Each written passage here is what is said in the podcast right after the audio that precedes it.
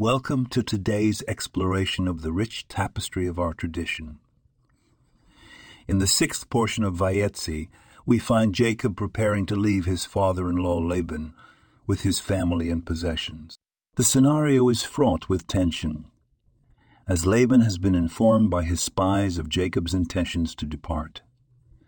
The Almighty cautions Jacob to tread carefully, sending a clear message to Laban not to harm him.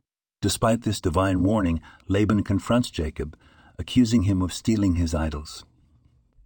This accusation sparks an explosive confrontation that has been brewing for two decades.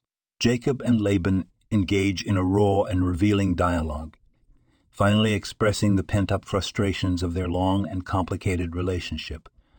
Jacob's outrage is palpable as he recounts the hardships he endured while tending Laban's flocks.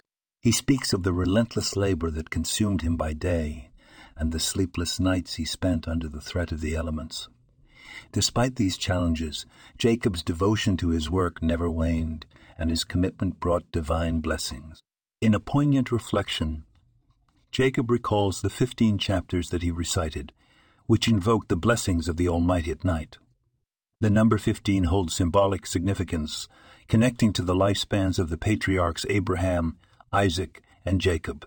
All three patriarchs were present in the world together for 15 years, a period marked by divine presence and the continuity of the covenant. In the unfolding drama between Jacob and Laban, we witness the complexities of family, the pursuit of justice, and the unwavering faith that guides us through life's trials. The power of speech, honesty, and the enduring strength of our ancestors' legacy come together in this profound narrative. This podcast was produced and sponsored by Daniel Aronoff.